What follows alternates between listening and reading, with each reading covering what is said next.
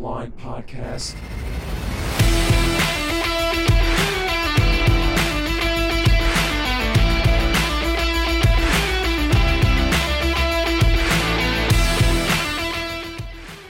Hey, what's going on? This is the Bottom Line Podcast presented by Anchor.fm, your home for sports and entertainment talk.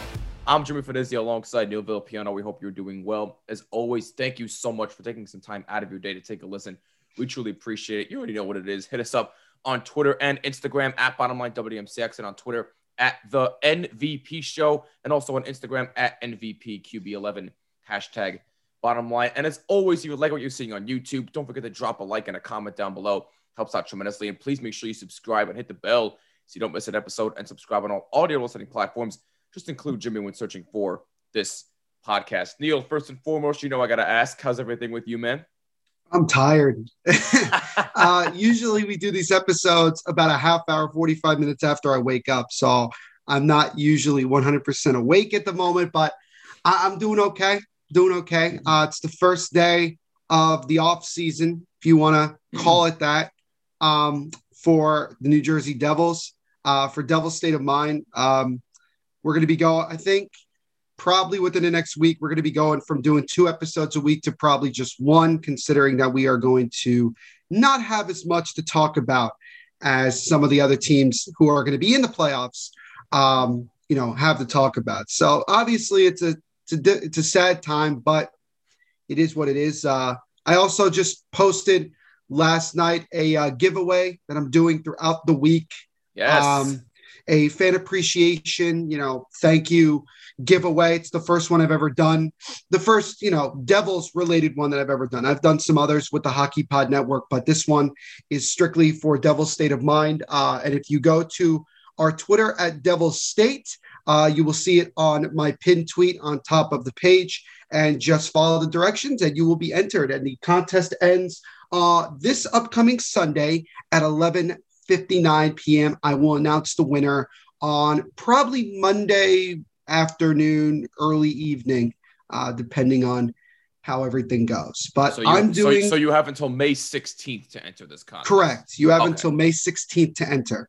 Okay. You have until May 16th to enter, and it's going to be a random draw. Um, you know, whoever wins it wins it. Uh, hopefully, it's a Devils fan because I know that I know that not it's not all Devils fans that will probably enter into it. I'm sure that there will be a lot of hockey fans in general. I mean, no, Right. I mean, let's face it, everybody wants to win something of memorabilia. I get it. Um, but yeah, it's just uh, it's a fun thing for me to do. Uh, get me some more followers, obviously. So it's a good marketing uh, tool. but in all seriousness, it really is just a uh, a thank you to everybody. As as now my first you know full season uh, doing Devil State of Mind is over. Um, and uh, actually, June 1st will make it exactly one year since I started doing Devil State of Mind. And, you know, I'm looking forward to content that I'm going to be putting out during the off season and, uh, you know, a lot of other things moving forward. But uh, I'm doing okay. Um, don't really want to talk about the season, but I have no choice. Um, it'll be a, this will be a uh, prep for when I talk about it on Thursday's episode to kind of recap uh, the season as a whole. But uh, Yeah. I'm doing well, Jimmy. How, how are you doing today? nah, I've I've uh I've got uh no complaints in uh personal life stuff, but uh But you got, may have some compla- you got my complaints with everything later else. on, but yeah. we'll uh, we'll get into that when the time comes. So this oh boy. I've been uh I've been holding this in way too long, man. I've been dying to do an episode on this. I can finally say what I have to say, but we'll get to that a little later. By the way, since we're on the topic of the Devils first, um, and speaking of your podcast, and by the way, go subscribe to Devil's State of Mind if you have not done so already, and go check out all the other podcasts on Hockey Podcast Network too. I understand that um you mentioned to me last night off the air that there was a little bit of uh, history making with your uh, Twitter account. Do you really you really are gonna bring this up? Like it's like honestly, you just want I mean, toot your it's it's pretty significant. What? No, I mean, you're tooting your own horn and it's social media, but uh, all right, I guess I'll play along. Uh, I did mention to Jimmy last night when I was going through, um, you know, my followers, and I've gained a lot, you know, since the contest started. Uh, that Jimmy actually his his personal Twitter account became the 600th follower on Twitter uh, for the Devil State of Mind podcast. Yes. And as I mentioned to him on text last night, he does not win anything because he's a Rangers fan and he doesn't get any. He doesn't deserve yeah, anything. no. I, So- unfortunately, I, I'm excluded from anything. And what's disappointing is that it took him this long to follow Devil State of Mind on his personal Twitter. It took him this long. So I'm kind of hurt by that, but we'll let it slide. We'll let it slide. But uh, yeah, for some reason, Jimmy wanted to toot his own horn this morning. So I'll, I'll play. I played along, and uh, yeah, he doesn't win anything now. Nor do I deserve to win anything, but I digress. But no, Maybe, maybe if you create another Twitter account and you become the 1,000 follower, then maybe we'll, you know, then maybe we'll do something for you. But but you don't get anything for being 600th or the fact that you're a Rangers fan. You don't get anything. well then, well, oh well. I guess I'll just live with it. That's life. but no, seriously, it's, Yeah, it it's, it's sucks to amazing. No, but in all seriousness, I wanted to congratulate you on getting over 600 followers. It's amazing how far your podcast has has come. I really do enjoy listening to it, and I'm a Ranger fan listening to it, but I really do enjoy listening to what you Thank have to say about your team. It really does put some Yeah. uh, perspective because you know way more about the Devils than I do, obviously. So it gives me a little bit of perspective as to learn more about the team, so I actually can know what I'm talking about. So I thank you Yeah. for that, and I congratulate you on getting 600, 600 plus followers, man. It's it's well deserved. Well, thank you, Jimmy. I appreciate it. It's like you said, it, it's it's crazy. It's crazy for me how it's again. It's been less than a year, and the amount of support that I've gotten from not just family and friends, but a lot of Devils fans. I've inter- I interact with so many people on a day to day basis uh, with this team. Um, people love it. You know, I know that not every you know podcast um, not not talking about the hockey podcast network, but when it comes to people and, and and accounts, not every account is super active with its fans. You know, they do show Mm. content and everything.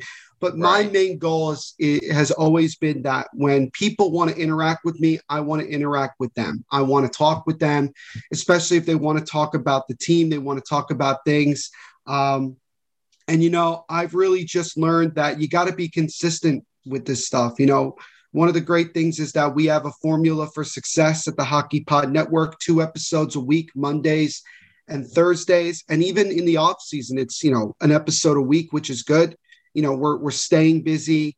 We're constantly being in the face of hockey fans 24 7, 365. And our ultimate goal at the end of the day is to be the main network for hockey podcasts in the world. And I feel like right. that with the with the talent that we've been able to bring in, especially since I got there, you know, we're getting there and we got good promotions. I mean, we're sponsored by DraftKings, which is Mm. phenomenal. By the way, use promo code THPN when you do bet. Um, helps out tremendously with us. It also helps Yes. out you guys with whatever you feel like betting. Um, I wouldn't bet on the Devils. Uh, luckily, you don't have to do that till October. So, you know, just keep in mind with that. But use promo code THPN. Um, you know, we got some, we and we got some really exciting content coming coming our way um, soon. And for me personally, you know, being the person that um, basically just does everything on on my own. You know, I don't have a co-host. I don't have somebody who's in charge of social media. I do it all. I do. I record. I edit. I share the podcasts episodes. I book guests. Um, I make promotions on social media. I interact with people on social media. Hmm. Um, it's actually quite difficult to be the only to to do it on your own. Um, so like when I do bottom line, what's great is that you know I don't have to do much work. I just show up and uh, I just talk, and that's uh, it's all me, man. It's all It's a me. fresh- you know that. it's a it's a fresh thing for me. It's a nice change of pace for me, but I wouldn't trade anything that I do for Devil State of Mind for anything else. I, I truly enjoyed my time, and it's only the beginning. I want this to be a long term thing. I want to continue to build following. I want to continue to get on some great guests. You know, we have some guys that I'm going to be trying to line up in the next couple of months to get on, and uh, you know, because I know people want to they don't want to just hear me talk all the damn time. They're tired of hearing my voice. I think that people would like to hear somebody else's voice on the podcast um, talking about whatever there is to talk about. And, and look, we'll talk about the playoffs. You know, I'll probably do a an episode where I'll give my predictions for whether whether it's the whole playoffs or we'll go round by round and just have fun with that. We'll we'll do it depending on how I feel. But yeah, I mean that's just uh I'm I'm really really lucky to be in the position that I'm in and I'm looking forward to continuing to uh, have a lot of success with the Devil State of Mind podcast moving forward. Very, very well said, man. I, I can't wait to see what the future has in store for you and your podcast, as well as everybody else in the on the network too, because there are a bunch of great guys. I love listening to every single person on there. And also, we should definitely get the Slapshot Sweethearts back on the show soon to talk some playoffs.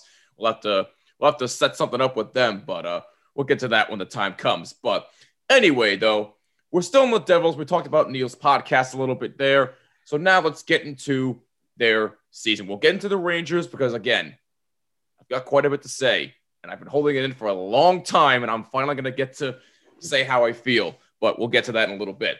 Yep. But the Devils finished their season, unfortunately, not how you want. Obviously, a 4 2 loss to the Philadelphia Flyers in Philadelphia. They finished the season in seventh in the Mass Mutual Eastern Division at 19 30 and 745 points.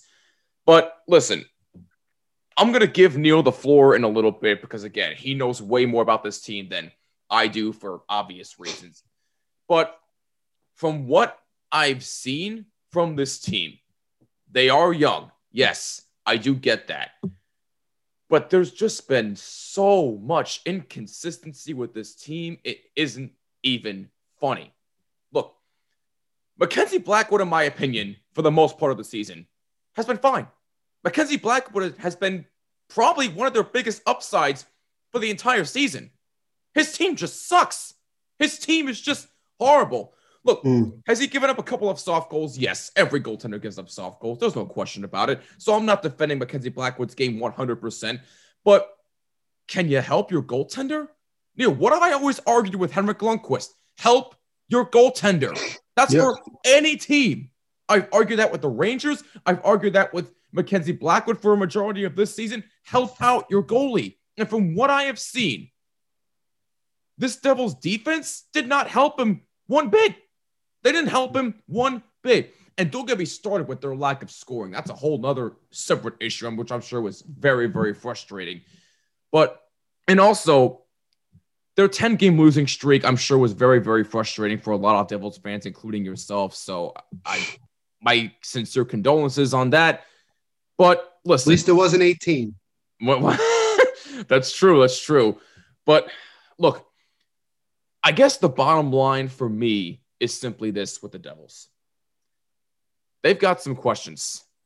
They've got some questions. And I think that they need during this offseason to bring in veterans. They need mm. leadership on this team. Not to say that Nico Hischier can't be a leader because I think he can, but they need veterans on this team. Yeah, PK Subban is there, but you know what? How much longer is he going to stay there? I really don't know. Nobody really knows. I don't even know how much more he has left in the tank. Not to say PK Subban's a scrub. I still think I still think he can be a serviceable hockey player, but even still, I think the Devils need to mm. bring in a couple more key veterans, whoever might be available this offseason. I don't know who's going to be available at, off the top of my head, at least, but they need to bring in veteran leadership who can help mentor these young kids to be better at their positions. That's the bottom line with me. But Neil, I'm just going to give you the floor. I know you have quite a bit to say. This will be your prep work for Thursday's episode of Devil State. Yeah. So, with that being said, Neil, the floor is yours. How would you evaluate your New Jersey Devils season? Well, you might as well give me the recording for this so I can just put it on for a devil state of mind and just I'll, I'll be halfway done with my next episode. Um, there you go. You know, might make my work a lot easier. But there you go. No, when you you know, let me take you back to the beginning of the year. I mean, I said it before that this season was going to be a season like no other. It was, you know, 56 game season. It's not a marathon, it's a sprint. And once we found out we were playing in the East Division and looking at the teams that we were playing, we all knew from the get go that it was going to be a very, very difficult year. Because we were not going to be playing anybody else in the NHL this year. We were going to be playing only those teams in the East Division. And we were going to, if we had any shot of making the playoffs, we were going to have to somehow fight and really compete and beat some of the some of these teams. And some of these teams in this division are going to be long-term contenders in this year's playoffs. I would be shocked if these guys weren't, you know, in there. You know, somebody's going to have to win from this division. Somebody's going to have to get through to the top 4 and compete for a chance to go to the final at least. Mm-hmm. But looking at the Devils, there was just a lot of uncertainty at the beginning of the year because we didn't know what this team was going to look like. We didn't know who exactly. We had a fair idea for the majority of the roster who was going to be playing, but there was obviously some spots in the bottom six and also in the defensive group as to what we were going to see. You know, we knew that guys like Ty Smith were going to definitely get an opportunity to play. Um, we did not expect to have 10 plus rookies be playing this year. Some guys, you know, really just playing a lot of NHL minutes in their 1st mm. year. I mean, it's not like they got a slow, you know, process to playing top minutes. They got thrown into the fire right away all season long.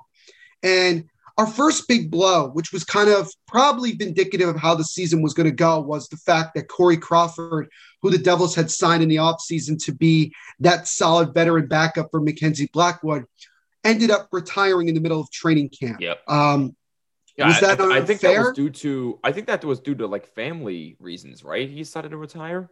Mental, well, it was a mental thing for him. I think. Okay, I've it, said it before. I think that I think the biggest thing is that he wasn't comfortable with the fact that the Blackhawks were so quick to dismiss him and, and let him go and not try to keep him. I think he would have preferred to s- spend the rest of his career, however long that might be, um, with the Blackhawks. And I know that a lot of Blackhawks players were not happy that the Blackhawks let him go. But the Devils gave him an opportunity to keep playing.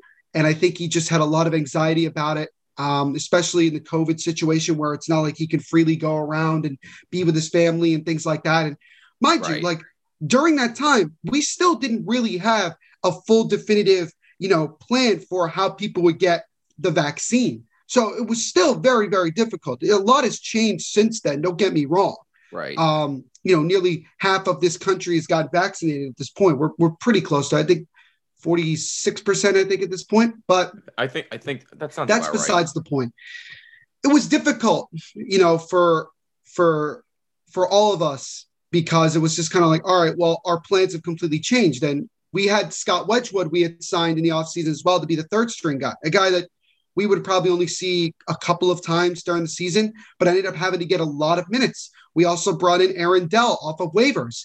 And unfortunately, we had to still force Blackwood to play a lot of these games because we just didn't have legit backup goaltending behind him. And as a result, he regressed in some in some way or another. And that was frustrating. And that's again a sign of we're going to have to go back into the goalie market again this offseason and try to find a really good backup veteran goaltender because we do have a lot of talent in in our farm system when it comes to goaltending, but they're not ready yet. They're like another maybe year, two, three years away from really giving themselves a chance to play, you know, in the NHL and be ready to play in the National Hockey League. So that's so there's something that's going to be something that really needs to be addressed. Um, you know, of course, with all the other things that need to be addressed. But when you look at, you know, the way the season started, we got off to a really good start. Um, we were really surprising teams. And it, we kind of all had this attitude of, yeah, like, let's just go out and let's just win as many games as we can. We got nothing to lose. We have no expectations. Let's have fun with it. And then we reach mid February and we had the COVID outbreak. Uh, we were the first team during the season to have a COVID outbreak. We already knew that um, the Dallas Stars had a COVID outbreak before the season began. Um, the Devils had something along the lines of 26, 27 players on the COVID list or who had COVID, which is the most of any team, including Vancouver, who had a very scary COVID situation a couple weeks ago, um, dealing with the Brazilian variant of the virus. But mm. the Devils obviously got hit the hardest when it comes to this. And we were off for 16 days, which was very difficult. Um, because again, it, we we were getting to the point where we were starting to wonder, are we just going to have to forfeit the rest of the season? Because we were running out of time we were running out of time and running out of opportunities for the NHL to schedule games, you know, in the later part of the season. And right. that's why the season just ended now. Well, you know, Vancouver still has eight or nine games to go, and who knows how that's going to end up going down. But I mean, they're not making the playoffs by any means, but it, it, they still would like to finish the rest of their games and, and go from there.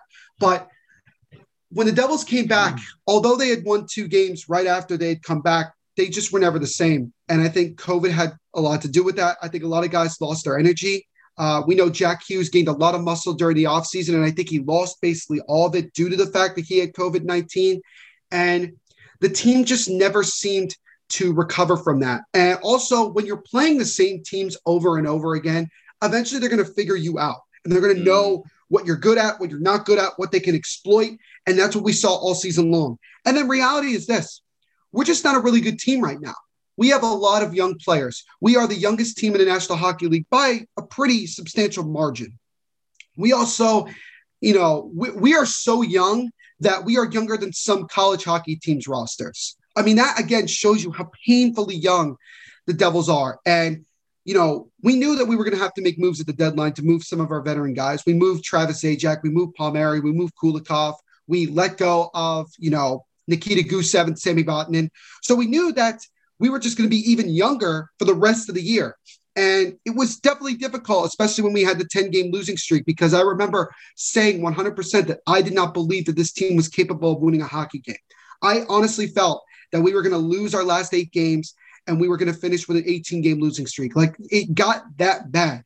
But when you look at the last eight games in particular, the team finished with a five and three record that is tremendous in my opinion. I think for them to win five of their last eight games, win mm. three in a row, um, at one point, you know, winning the season series against the Flyers, winning the season series against the Boston Bruins.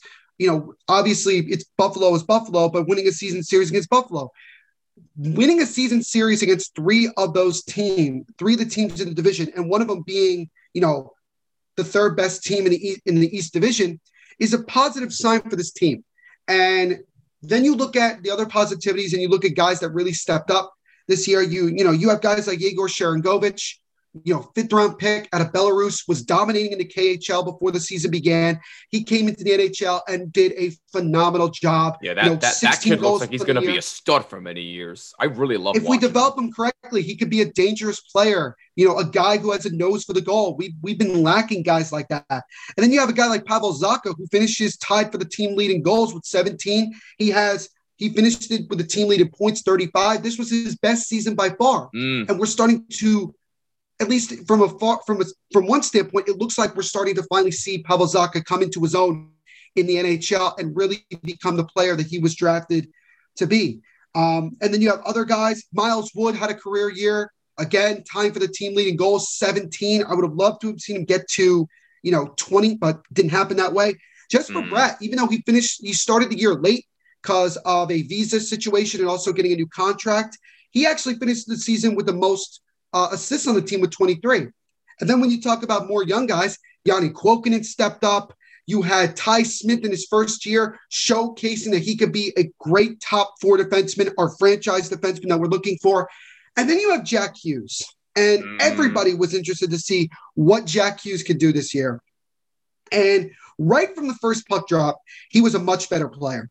And throughout the year, even when he wasn't scoring, he was by far the most talented player on the ice. And as long as we can get him help, as long as we can get him goal scoring help, he will flourish. And he could be a guy that, in my opinion, could get to a 100 point season if he's put into the right position to succeed. And so I'm looking forward to his third year. I expect the Devils probably this offseason to talk to Jack Hughes about a contract extension because after, because next year will be the final year of his entry level contract. I'm sure the Devils, like they did with Nico Hischier, would like to get a deal done well before his ELC ends.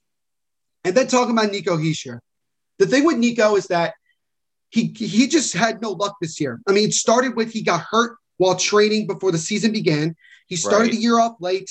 He gets named the captain, which is phenomenal. And then five games in, he breaks his jaw and breaks his nose and gets a mm-hmm. concussion and then is out for 21 games or 24 games, however long it was. He finished playing just 21 of the 56 games this year. And he, you know, he did as best as he could. But again, just like Jack Hughes, he needs help. He needs yes. support. The team needs to go out this offseason and do that. And I'm sure you want me to probably talk about offseason visions and all that stuff, and, and we'll talk about that as well with the Rangers as well. Um, and then you look at again going back to Blackwood. We, we just need him. We just need to give him help. We can't have him play 50, well, in a normal NHL season, 50, 60 games. We need a goaltender that could take half of those games you know, and get and, and, so we can have a one A, one B system like the Rangers have. The Rangers have a one A, one B system, which is Shesterkin and Georgiev. We need that. We need to get to that point. So I know that Fitzgerald is going to do a lot this offseason to go there. There's a guy like Elvis Merzlikins that's probably going to be available because we know that Columbus may not be able to keep both Merzlikins and also Korpisalo. So maybe that would be somebody that the Devils could look to try to, you know, trade for and try to get a really good, you know, not even veteran, but a very good young goaltender that can help be that 1A or 1B to Mackenzie Blackwood. And I think that that's what we're all hoping for. But last night was such a, the way we lost was so poetic to how the season has gone. I mean, we have blown multiple goal leads for several years now. It's become so routine for us that we are going to blow a lead. So mm. it was 2 nothing. Nico Hischier misses a wide open net on a two on one, and the Flyers come right back down the other way and score. And you knew by that point that the tide had turned. The Flyers ended up tying it, and you knew that they would eventually take the lead and win. And that's what happened. They won four to two in regulation, and it was a really disappointing way to end the season. We would have liked to have seen them win the last game of the year, finish right. winning six of their last eight, but I'm more relieved than anything else that the season is over. It's been such a crazy year, a lot of highs, a lot of lows, a lot more lows than highs. Um, 56 games is just ridiculous. I think that the NHL should not have done this. I get it. You know, we all wanted to see hockey, but you know, we're they're losing millions of dollars anyway. It's not like they're really gaining anything from this. And guess what?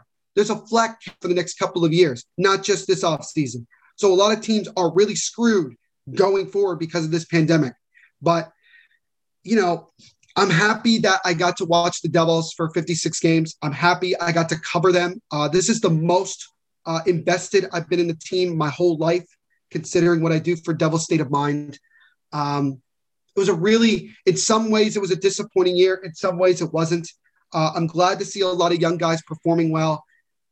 And then when you look at the offseason and you ask yourself, okay, what are the things that we need to do? Well, first of all, we have to figure out who we're going to leave unprotected in the expansion draft for Seattle. And uh, it'll be interesting to see who the Seattle ends up taking. Um, it'll be interesting to see who we end up leaving unprotected in general. Um, you know, we'll go from there. Then we have the draft lottery. And, you know, we are guaranteed to get probably, I think, a top. I mean, we're guaranteed a top 10 pick. Don't get me wrong. Mm-hmm. Are we guaranteed to get a top five? I don't think so. I mean, we could fall. I think we could fall four spots, which if we finish as the third or fourth team, we could probably finish at seven or eight. It is what it is. Right. Um, I don't really care where we finish because I'm so tired of drafting in the top five, top 10, uh, especially knowing that we had two number one overall picks in four years.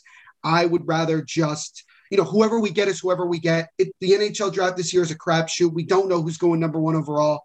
And, you know, it'll be interesting. We also have another first round pick from the Islanders. So I'll be interesting to see what we do with that pick as well. Right. And then you have obviously you have of the offseason, you have free agency. And there's going to be teams that are going to be in cap situations that are not going to be able to afford some of the players that they have. You know, there's guys that I've mentioned before, guys like Nick Foligno, Gabriel Landeskog, um, you know, a guy like Peter Mrazek, Freddie Andersen, if the if the Toronto Maple Leafs do not want to keep him mm. um, after this year. There's guys out there that the Devils could spend money. I mean, and they do have the money. They have more than enough money. It's just a question of does the ownership of this team want the team to spend money? That's number one. Number two, if they do want them to spend money, how much money are they going to be allowed to spend? Because remember, the Devils have to spend just $17 million to get to the cap floor. So they right. have to spend money no matter what. They have to. There's no choice. They have to. It's it's illegal for them to be under the cap floor. It's it's stupid to be under the cap floor. But that again, because we have so many guys playing on entry level contracts and they're rookies and all that stuff, we're not spending any money. I mean, we're really not. PK Subban is the guy who's making the most money at $9 million per year for the right. for this season and also for next year. Um, and if we let if PK Subban gets picked up by by Seattle, then we're like $24 million under the cap floor. So we're even more. So maybe the Devils don't end up leaving uh, McKen, uh, PK Subban uh, unprotected. Maybe they actually protect him for financial reasons. But regardless, the next thing is simply this What type of players do we need to get right now? Because I get it. You don't want to get too many veterans or too many guys in free agency or trades that's going to stunt the growth of the of the young kids. But at the same time, you need top six help. Andreas Johnsson, we tried it with him. He just hasn't fit in with this team. And I think he's a byproduct of playing with, you know, Mitch Marner, Auston Matthews, William Nylander, those guys when he was playing in Toronto. Mm. I, I, hate to be critical that way, but that's just what I've gotten from what I've seen this year with him. No, um, no, that's that's fair. That's fair. But the Devils need help in all areas. They need to improve their defense. They need to improve goaltending. They need to get more scoring. Um, and I would like to see the Devils be aggressive this offseason. Do I think it's going to happen? Probably not, because ownership has shown in the past that they do not want to spend money. But I could be wrong. They may just have get to the point where they have no choice but to spend money. Um, you know, so we'll see. But I want to be really hopeful. I want to be optimistic for Devils fans. I'm trying to be as honest as I can be about what the expectation should be. That we may not go out and get a top free agent. Um, if we're going to get, if we're going to add players, we probably could add somebody in the free agency on a lower deal, a lower tier player.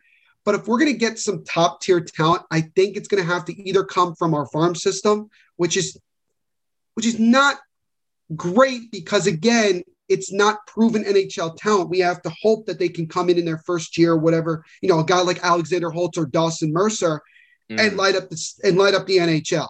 I mean, that's right. what we got to hope for. But we're going to probably make some trades as well because we're going to we're going to probably be one of the teams that's going to try to help other teams get out of cap situations, and as a result, we're going to end up taking an opportunity to acquire some good talent. Um, but we'll see. Tom Fitzgerald, this is his first you could call it this will be his first legit NHL off season. Um, he's had a year now to evaluate the team and, and watch this team, and now he's got to continue it. And, and he want we have to let him build the team in his image. Um, and as far as the coaching staff goes, Lindy Ruff, I mean, I would keep him. Uh, again, I think he's a stopgap for another coach down the road when this team gets more competitive. Um, mm-hmm. I think mm. when you look at all the adversity that, that Lindy Ruff had to face this year with everything, I think he did as decent of a job as he possibly could with the team. I do think that there needs to be some shakeup in the coaching staff in general. Right. Um, I know that Patrick Roy is interested in coming back coaching wise. I don't know if a head coach, probably a head coach, considering that that's what he was when he was with Colorado. But I brought this up on another podcast. I'll bring it up here. And again, I'm going to bring it up again uh, probably on one of the episodes of Devil State of Mind. But I said, you know what? If he's interested in coming to be an assistant coach, if I were the Devils, I would honestly bring him in. I would, as especially as a goalie coach, especially as a goalie coach slash assistant coach, because you're talking about you. You could be in a situation if you're Blackwood or whatever goaltender where Martin Brodeur, greatest goaltender to ever play the position, is is working in the hockey operations and also in the goaltending department that the Devils right. have. And then your goalie coach is Patrick Roy, arguably the second or third greatest goaltender to ever play the position. So you have you have guys who know what it takes to be great. And I think that would be I think that would be great. I don't think it's going to happen. I doubt it. I doubt it. I think he'll more likely want to take a head coaching position. But if he is interested in being an assistant coach, I think the Devils should give it a shot. I really do. Because I think you, you want to bring in experience. You got to also bring experience to the coaching staff. And Alain Nasreddine, he's just not it. He's part of the John Hynes coaching system, and I don't want him here go. anymore. He's got to go. Um, and I'm not happy that John Hynes made the playoffs, by the way. But I don't, you know, oh, it is what gosh. it is. What it is. They're going to get bounced in the first round anyway by Carolina. I was just so about to say that. Yeah, I don't. Well, I don't they're, they're, they're going to have an early exit. At least I hope they do. But um, you know, Mark Recchi, you know, I guess I give him another year, but the power play was so bad it many times. Uh, it improved as the year went along, but it needs work. Mm-hmm. But all in all, Jimmy, to kind of say, you know, kind of wrap this whole thing up, this is a difficult year, a season like no other. A lot of ups, a lot of downs, more downs, like I mentioned before. I'm disappointed that the season is over. I'm disappointed that it's now been three years since we last made the Stanley Cup playoffs. Um, we've made the playoffs once since we lost in the Cup final back in 2012. I know that's not as bad as you know what Buffalo is dealing with right now. You know, mm. being it over a decade since they made the playoffs, but when you've constantly been finishing towards the bottom of the NHL and you're constantly just in many ways underperforming in some way or another, and you know that the ownership is not really doing everything it possibly can, right? Because of whatever reason, it's very disappointing. And I've said it before: the interest of the owners is not the same as the interest of the fans. If the owners decide that they want to spend money, you will see the Devils spend money. If they don't, then we know who to blame. We can't blame it on Fitzgerald. You got to blame on the higher ups, and that's the way we got to look at it. But the Devils need to improve the team in all aspects. You cannot go into next season by only acquiring one, you know, veteran low tier defenseman and going in next season and saying, "Oh, we're gonna have, we're gonna have all these young guys for their second year." You're not helping other guys on the team who have been here for a while, Jack Hughes, Nico Hischier, Bratt guys like that. You're not helping them by just having them play for several years, waiting around for these young guys to get going to play to their full potential. So I think the Devils need to be somewhat aggressive this offseason. Um, I'm going to be cautiously optimistic that they will be aggressive. Um, and we'll see how much different this team is going into next year. But we got a long time between now and uh, mid to late September when training camp opens. But hmm that's how the season has gone. It was a disappointing one, but thank goodness as a relief that this whole crazy year is finally over. well, again, that's why I let you have the floor because you know way more about this team than me. So that was uh that was a lot better than I would have put it because I I I'm with you. They definitely they definitely need some help everywhere. Um, and I agree with you. Um, Alain Nasreddine definitely needs to go. He's not the right fit. He's not the right fit as head coach, nor should he have any business being a head coach. Um, considering well, I think he did, who he worked on. I think he did fine as a head coach when he was the interim head coach after John Hynes got fired. I thought he did a pretty pretty good job. I mean, the Devils were playing well, and I pointed this out before. Had we won just one more game last season, we would have made the 2014 playoff. We would have been in the bubble because of point because of point percentage. We would have taken over we would have we would have taken over we would have replaced the Montreal Canadiens uh, as that last spot. Yes. So yes, I mean it, it's you know it was a good way, and I was okay with bringing him back. You know, mm-hmm. but he's done such a bad job, and the pow- penalty kill has been so atrocious. You know, worse than the NHL, and the worst statistically since like the 88, 89 Buffalo Sabres. Mm. There's no excuse to keep him when he just did that bad of a job you need to bring in somebody who knows what they're doing and knows how to get the best out of these guys. Because I just, he was the only guy that was allowed to remain from the John Hynes era. And I think it's time to completely clean house with that and move on to somebody else. And I think I would like to think that they they try to make some changes in the coaching staff as well. No, no, you're you're, you're right. You make a fair point, and I'm I'm with you 100. percent But that's the Devils. Oh boy. let's get into the Rangers, shall we? Because I've been I've been holding this in for a while. I know I've posted sporadic videos here and there on Twitter and also Instagram as well. And you can go check them out for yourself at Bottom Line WMCX. Dessert. But dear God Almighty, where do I even begin with this team? Well, first of all, let me try and sum up the New York Rangers season with my own little list here that I compiled here. And these just a, these, these are just a few thoughts here. I'm not going to get into every single one, but these are, these are just a few select highlights from this New York Rangers season. First of all, they started off horribly, just about as slow as you can imagine. Okay, that's number one. Number two, Mika Zibanejad looks like a shell of himself because he's recovering from COVID. So he clearly looks like he's not the same player. But then all of a sudden he finishes with 24 goals, 26 assists. So he looked like the Mika Zibanejad that we uh, were accustomed to seeing toward the middle of the, end of the season. So that's a plus there. So you have that.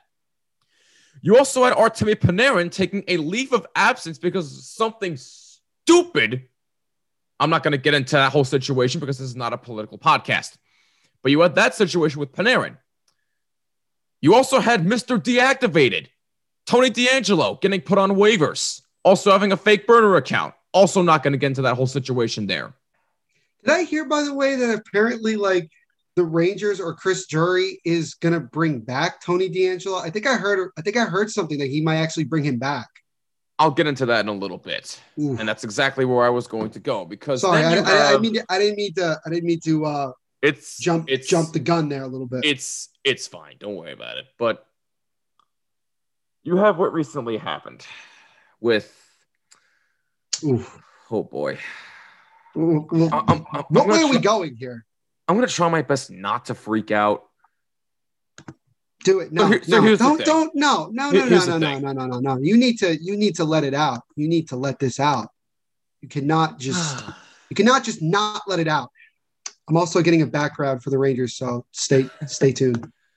But so last week, the Rangers shocked the hockey world by deciding to fire yep. John Davidson and Jeff Gordon. That stunned me. Stunned me. Because what could they have possibly done to warrant yes. them being fired? Now I keep I kept hearing mixed reports that oh it was because of the um the, the statement they put they put out because of what happened with the Tom Wilson situation. And by the way, if you didn't see my rant about that whole situation, go check it out. The video will be at the end of this video and also put it in the description section. But Jimmy called him some very bad names. Pretty much. And he deserves it rightfully so. But I'm not going to get into another rant. Did he get hurt, by the way? Did he get yes, hurt? Yes, he did. Yeah. Yes, he did. Like the very and next game or whatever. Look, I don't wish injury upon anybody. I don't. It disgusts but... me. well, that's having a rarity background for you. If, if, you're, if you're not watching on YouTube, Neil has a Ranger background, which is a rarity for him. But I'm not going to get into that. But listen. it's funny, like I'm the one that has the background, and you're not. You have just like a regular NHL. You got to get more I, creative. With, yeah, I, I, I, got Jimmy, I got my Liberty Jimmy, shirt on. You need to get more creative with your backgrounds. You got to uh, let the people. Got to give me. some. Got to give people something to look at ex- instead of your your good looking face there. Yeah, leave me and my life alone. And thanks for that, by the way. I just gave you a compliment. just gave you a compliment. Will you take it? Well, at least that made me feel a little bit better. Thank you. But anyway, NHL news. So, look. What? the hell is going on here? That's What's strange. going on here? Uh, this, uh, what I'm saying, Frank Seravalli from uh, TSN just reported another player joining Team USA at the IIHF World Championships. This, this has nothing to do with the Rangers. Uh, in the okay. hope of resuming his NHL career, is former Detroit Red Wing and Michigan State alum Justin Abdelkader. After oh. a late buyout from the Red Wings, Abdelkader eventually joined and helped Zug to the Swiss NLA Championship with six goals and three assists in 13 playoff games. You know what? Hmm. Good for him. Nah. I mean, he's he's like what? He's like 36. Nah, I, just, I I don't think that. I mean, he could probably. I mean, look, he's going to get first dibs to play on the on the U.S. World Championship team because there's still a lot of players, American players, are going to be playing in the playoffs. Um, by the way, the World Championships start, I think, in two weeks or a week from now. Actually, I think it's a week. I think, I think two weeks. Yeah. I think it's the twenty first. They're they're playing in um in Latvia this year, right. so that'll be fun. Um, if anybody's got an illegal stream that I can use, uh, that would be greatly appreciated because I don't have NHL Network. Jimmy, you got NHL Network? I do. Yes. Okay, can I come to your house and watch? Please feel free. Right, sick, sick. We'll we'll have we'll have World Championship. Uh, we'll do a live stream watching a World Championship game. you do the gold medal fun. game should do the gold medal game as a live stream. Oh goodness, that that that'll be a joy. But anyway. By the way, everybody like my Nets shirt. By the way, just random. I know I'm going way off topic today, but you know I got this rand. I got the. It's fine. The Nets, it's fine. The Nets and Budweiser gave me this shirt. By the way. Oh wow. So okay. you know. If, cool. if, if, you're not, if you're not watching on YouTube, then you don't know what shirt Neil's yeah. wearing. Where Brooklyn anyway, um, so where was I? Oh yeah, the uh, the whole Rangers situation. So I left off with saying that they were they shocked everybody by firing John Davidson and Jeff Gordon. and I kept hearing mixed reports that oh it was because of the statement that they put out with uh, the Tom Wilson situation, given the fact that they apparently um, were scurrying away from the statement or something like that. I I don't know. It's all BS to me. But then I found out that you know it's James Dolan getting it, getting his nose in somewhere where it shouldn't belong again, but this time with the Rangers, which is a rarity for him because he never, ever, ever gets in the way of anything with the Rangers. It's only the Knicks. How Very many true. times have we talked about it, Neil? James Dolan only gets his nose where it doesn't belong with the Knicks because he's more of a basketball fan. I get that, but still, with the Rangers, he lets people do their job. But for some unknown reason, he decides to get in the way of this and fire the GM and the president.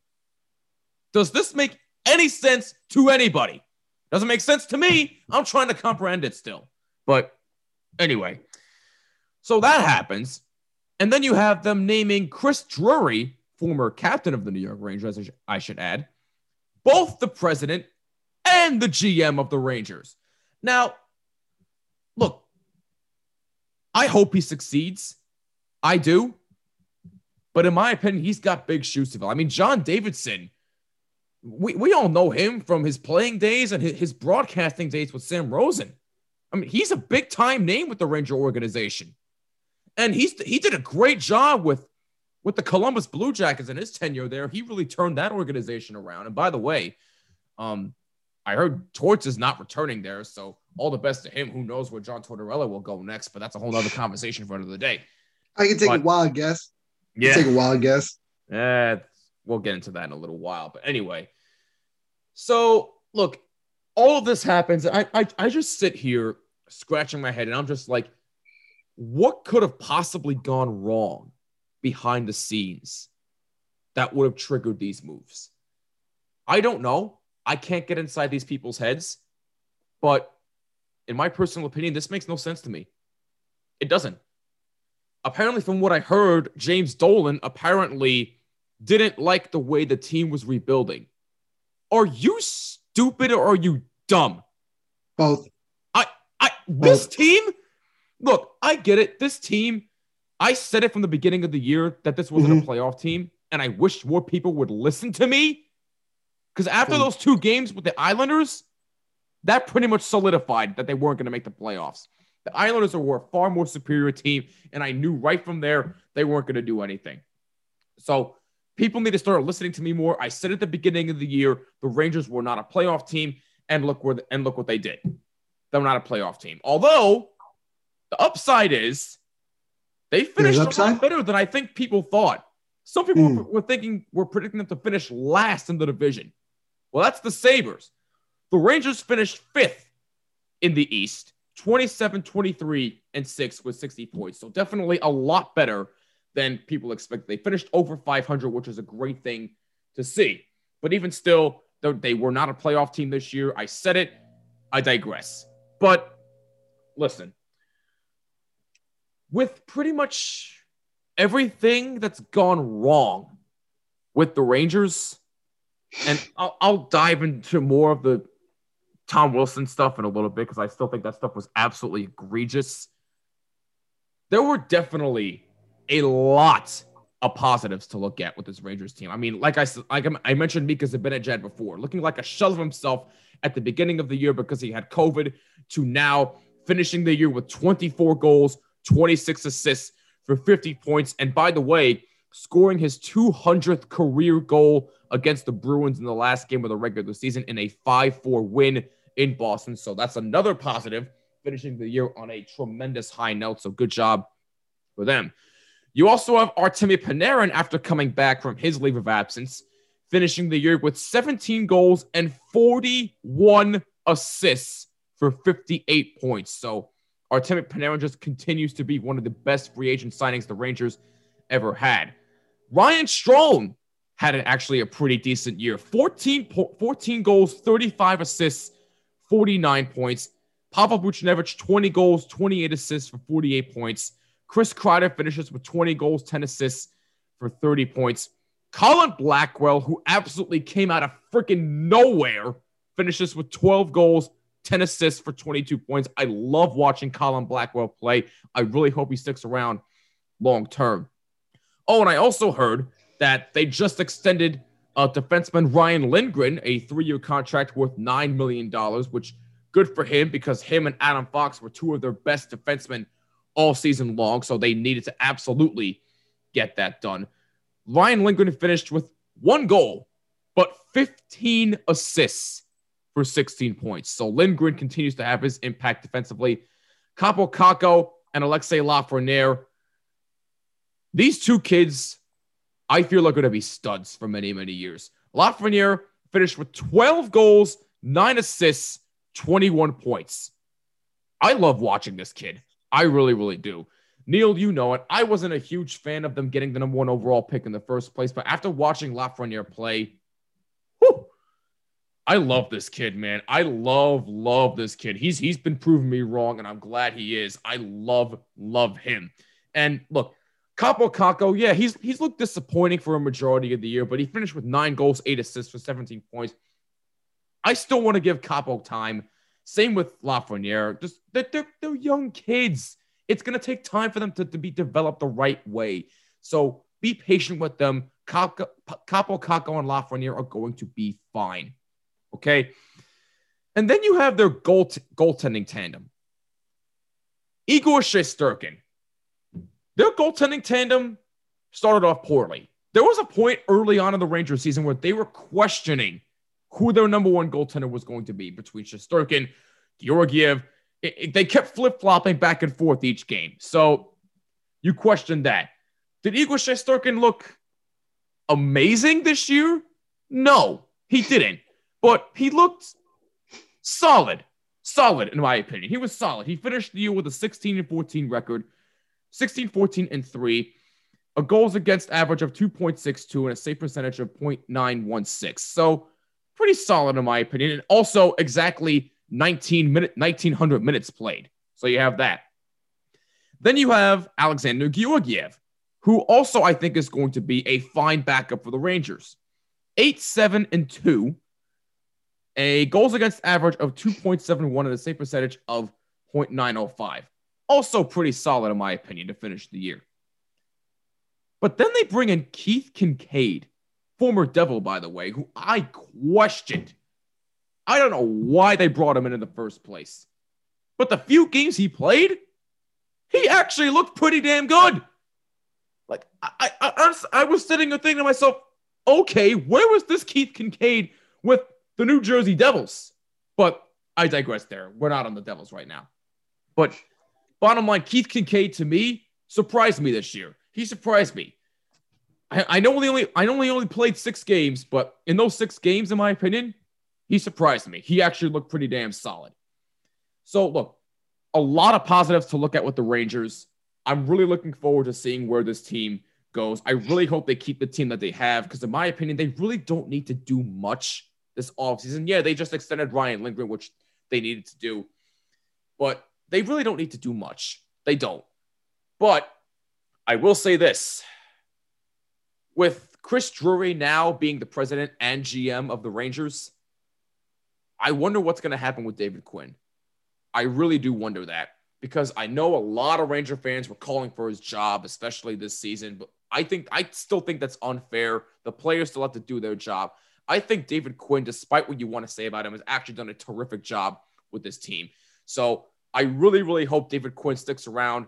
But if not, I don't know what's going to happen. Maybe for some reason they bring Torts back. I have no idea what could happen. Maybe that's wishful thinking on my part, but I digress there. I really hope David Quinn sticks around though. But we'll see what happens there. But let me just finish by saying this.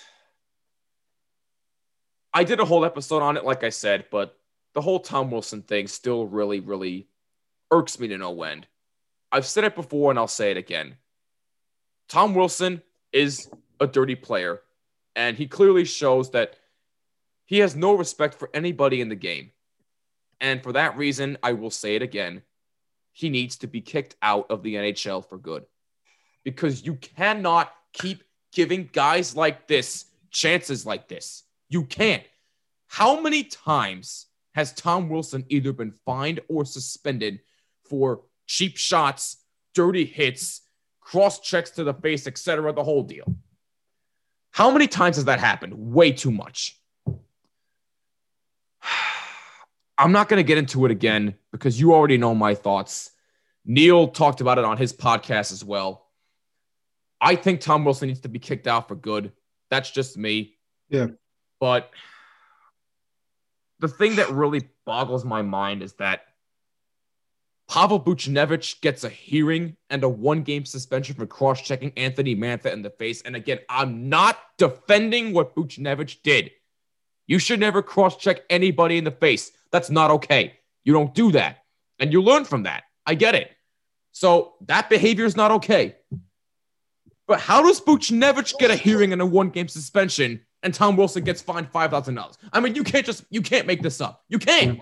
You can't make this up. But look, the bottom line with the New York Rangers season is that it did have a lot more ups than downs, which I'm very, very thankful for. And I really, really hope this continues to trend in the right direction.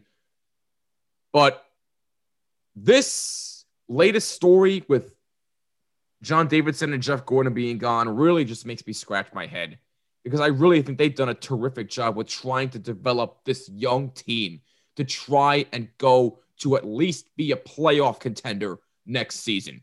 I think they've done a terrific job. They sent out a letter a few years ago telling that. to be patient with them. Did people forget that? I think they must have.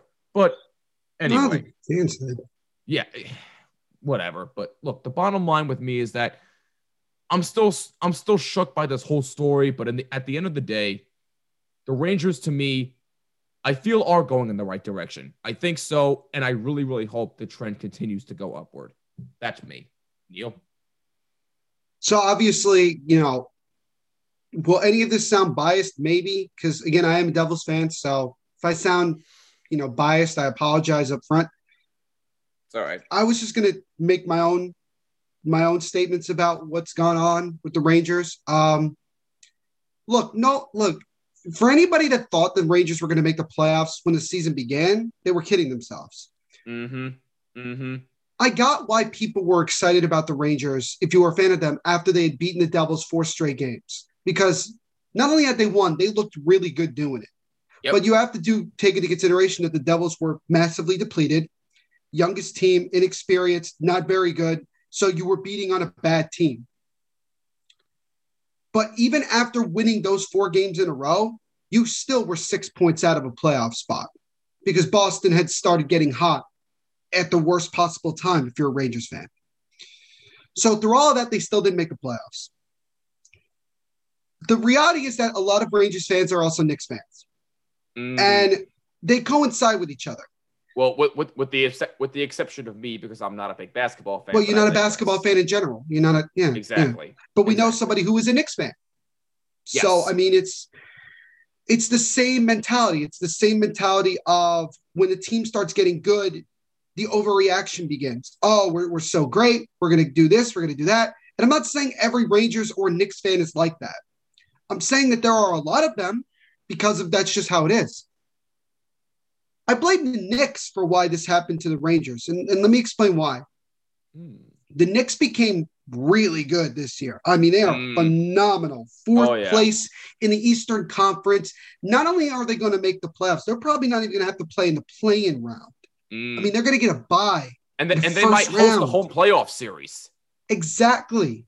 Exactly. And they certainly can make some noise and win a couple games. Oh, yeah. And this whole thing about like, you know, ESPN saying yesterday, oh, if the Knicks don't even win a playoff game, is it a season of failure? No, the season's already a win for oh, yeah. all Knicks fans. Because everybody expected the Knicks to win something like 25 games, 20, 20 games, 22. 22 games.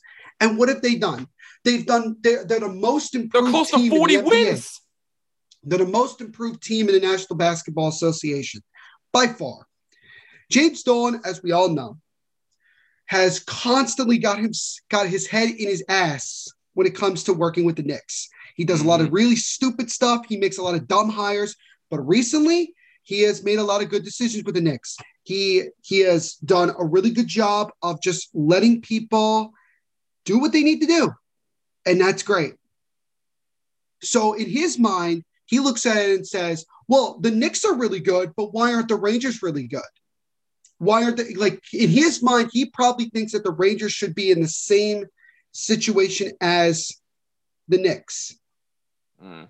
It's much harder and it takes longer to rebuild a hockey team than it does to rebuild a basketball team. Thank you. Because a basketball team could take two years and boom, they're all of a sudden a championship contender, especially if you add a couple stars. I'm not Yep. saying the Knicks have stars, but you kind of get what I'm saying here. Right. They've gotten some good draft picks and they've got some good veterans, and it's all worked out, and they're winning games. Yep. It takes a lot harder in hockey. And look at the Buffalo Sabres. I mean, they, they've been in a Ugh. constant spin for the last 10 years. Mm. Look at some other teams. Look at look at Tampa Bay. Look at Tampa Bay. Tampa Bay took a couple years to get good before they've been, you know, relatively dominant over the last five, six years. Yep.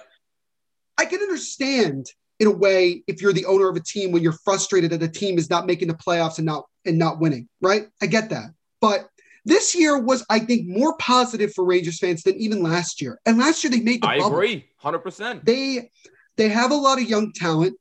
A guy like Adam Fox, who they got for basically nothing Oh. from the Oh, Carolina by, Hurricanes. by the way, that's another thing I forgot to mention. If Adam Fox is not even considered for the Norris Trophy, I don't know what people are watching because what this guy did 42 assists, a blocking shot machine, an Yeah. assist waiting to happen. This kid is an old school type player. The Rangers need more people like that on their team. How would he not be considered for the Norris Trophy this year? It's mind boggling to me if he's not. well, I think he certainly will be considered. It's as far as will he win it? It might. He may. I mean, Victor Hedman has had a really good year, but Yes. they may look at Adam Fox and say, you know, he was arguably the best defenseman in the NHL. I mean, you he, he was phenomenal. I think he was the Rangers' best player all year long, from start I to finish. I think he was the best player on the Rangers. 100%. Um, but you look at, like I said, you got Adam Fox for nothing. You you got Mika Zibanejad several years ago for nothing. Mm, You've drafted and developed guys like Georgiev and Shesterkin to become really good goaltenders. You have another young, huge defenseman in K'Andre Miller. I mean, Oh. you develop him correctly, he's a beast. And then you have some really good forwards. Um, why they brought in Kevin Rooney, I will still never understand because Kevin Rooney is not that good. no, Um, not. But you know, I'm sure the Rangers will keep him. Maybe they'll leave him unprotected in the expansion draft. I don't know. But you have other guys like Pavel Buchnevich. And then last offseason, well, two off seasons ago, if everybody remembers, the Rangers spent a crap load of money and brought in a star and brought in Artemi Panarin. Yep. And last year, look, nobody in the bottom, nobody other than the top 16 teams in the league should have made the playoffs last year. It was a 2014 playoff. It was stupid. Okay. It was dumb. Yep. And it proved, you know, a lot of the teams that got knocked out were teams that just squeaked in or just got into the 2014 playoff. In a normal year, they wouldn't make the playoffs. Yep. So there's that. Then the Rangers, by the stroke of luck, because there's nothing wrong with luck, got the number one overall pick after getting the number two overall pick the year before Yep. and getting Kaapo Kakko. And now they got Alexis Lafreniere. And Lafreniere took a long time to get himself going, but that's okay because guess what? The Devils have the same situation with Jack Hughes. It's he's just a late bloomer. That's just what it is. Give him time. You know what? Lafreniere is 19. I mean, Mm. you know, Kaapo Kakko was 20. Yep. I mean, you know, so let's look at it that way. So, you know, it's it's it's stupid that you know that it, it happened this way. And so when it like I remember, I was taking a nap or I was about to take a nap when I saw something from I think Puck Empire on Instagram that said something like, "Oh, the Rangers had fired somebody." I was like, "Oh, maybe they fired David Quinn." Like that was I didn't think much of it. Didn't think Mm. much of it because again, I'm not a Rangers fan. I don't really care. I right. woke up 30 minutes later, and my friend Steve texted me and he said, Dolan just did a Knick thing to the Rangers. And I was like, what? I was like, what the hell did he do? Looked it up, I looked up and found out the information. I got as much as I could, and it's wild. It's really wild. Um, that not only did they fire the president, they fired the general manager. Mm, And it's just like, okay. Now look, Jeff Gorton, two years ago, people were calling for his job. yep. Let's just not let's just call it like it is. Two, three years ago, people were calling for his job. So you know, if, if Rangers fans are upset about this, you do have to remember that a lot of you guys wanted him fired several years ago. John Davidson was in just his second year as the president of the New York Rangers after doing a long stint with the Columbus Blue Jackets. And he was doing a very good job. The two of them combined were doing a great job. A team that's on the rise, a team that has one of the strongest, you know, farm systems in the NHL, a team that can really compete for playoffs and eventually Stanley Cup within the very near future. They have a lot going for them. Oh yeah. And James Dolan just pulled the plug on both of them. And I don't know if he's going to bring in another president. He, he keeps Chris Drury. Now, let's talk about Chris Drury. Chris Drury was actually requested to be interviewed for several general manager spots last year, including the New Jersey Devils. They even called mm. the Rangers specifically and asked them to speak with Chris Drury. Yep. And whether it was the Rangers saying no or Chris Drury did not, or saying that he didn't want to do it, it seems like to me Drury's main goal at the end of the day was to eventually become the general manager of the New York Rangers.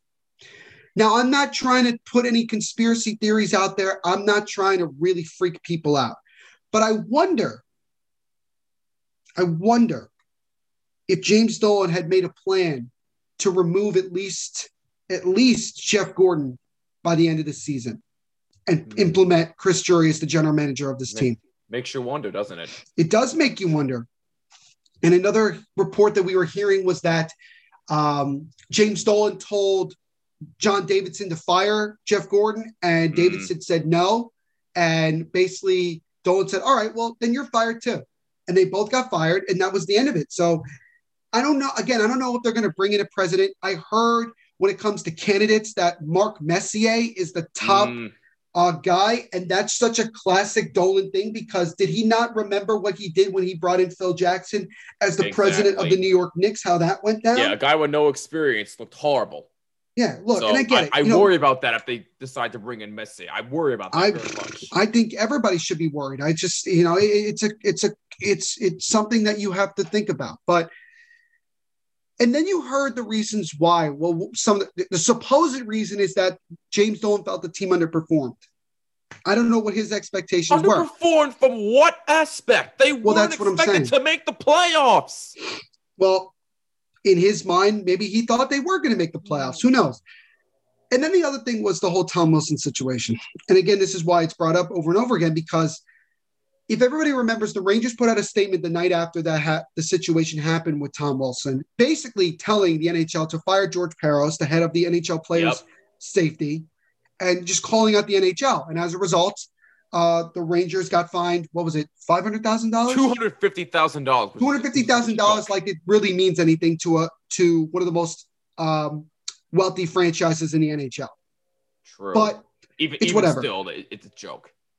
From the reports that I got, it sounds like to me it was one of two things. Either John Davidson and Jeff Gorton were not on board with putting out a statement about the Tom Wilson situation and wanted to distance distance themselves from it, and as a result, James Dolan got upset about that and fired them. Or mm-hmm. John Davidson and Jeff Gorton were involved in that, understandably so, and I don't give them any knock for doing it. Right. And James Dolan was upset that he was going to end up getting fined, and so he tried to find a scapegoat, and as a result, he went to the GM and the president and fired them both, and saying, "Oh, see, it was their fault." that this stuff happened. And that's what it was. Um, whatever the reality actually is, this is a classic James Dolan thing. The only difference that it's the Rangers, it's not the Knicks. It's a really yep. weird situation that the, that James Dolan and we know when James Dolan gets involved in the, the team itself, it doesn't usually end up working out. As a matter of fact, it never works out. Yep. So, and the thing that's really mind-boggling is that somehow the president and general manager get fired, but the coach outlasted them both? Mm. That doesn't make any sense. Mm. Another question why is this happening now? You had like two, three games left when this when this happened. Why didn't you just wait a week like today and fire them then? And Thank then we'd be you. and then and then and then you could go, okay, I could kind of see it now. Thank you. I could kind of see it. And then it wouldn't be that would it be a sh- surprise? Yes. It would, but it wouldn't be as big of a story as it is now. No, it wouldn't be.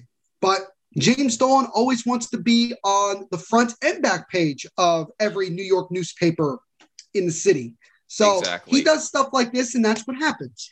So at the end of the day, with the Rangers, it's just it is a scary situation. You went from being in a place where there's a lot of optimism, and trust me, there still is with the talent that they have and everything. Right. To now, there's a lot of uncertainty with what's going on. Like we don't. I mean, did Chris Drury is he officially the new general manager, or is he just the interim general manager right now? He's both the GM and president. I mean, which is why I said he, he's got big here, and again, guys, we have the draft lottery, we have the expansion draft, we have the draft, we have free agency.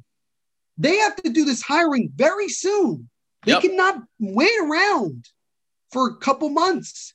So, and you have to give them time to plan out what they want to do. And I don't know if Chris Drury is going to be involved in whoever they hire as president. I don't know. Um, Chris Drury, I know this is something he's been waiting for, and you know maybe, maybe he had nothing to do with whatever happened, and maybe this is just an opportunity, and good for him. He gets the opportunity to, to have his dream job Right. to be the general manager of the New York Rangers. right. But something seems really suspicious about all of this. Mm. And I'm not saying we're going to end up finding out down the road, but it, it is kind of weird and kind of crazy how quickly it became and how much, you know, Chris Drury really wanted to be the GM of the Rangers. It's like, hmm, makes you wonder. But Yeah, really. we'll see. We'll see what happens during the offseason. It's going to be, it's going to be interesting. Interesting is an understatement, my friend. But listen, I'm I I'm still really optimistic about this team going forward. I am, but you are right. Something else is not right here, and I'm curious as to know what is going on behind closed doors because all this stuff that happened at the end of the year really, really makes you think. But for them to get a win to finish out the year, I'm sure means a lot to that organization right now, considering the fact all that they went through all season long. So good for them. I'm optimistic, but at the same time, something ain't right here in New York City. And will we find out? I have no idea. We shall see. And on that note, that'll wrap it up for this episode of the Bottom Line Podcast. I know it was a bit of a lengthy episode. We apologize, but both of us had a lot to get off our chests about our teams. What are your thoughts on the Devils and Rangers seasons? Let us know on Twitter and Instagram at Bottom Line WMCX and on Twitter at the NVP Show and on Instagram at NVPQB11 hashtag Bottom Line. And as always, if you like what you see on YouTube, drop a like and a comment down below. Helps out tremendously. And please make sure you subscribe and hit the bell so you don't miss an episode. And subscribe on all audio listening platforms. Just include Jimmy when searching for this podcast. For Neil Villapiano, I'm Jimmy Finizzi. This is the Bottom Line Podcast, and we will see you in the next episode. Peace out.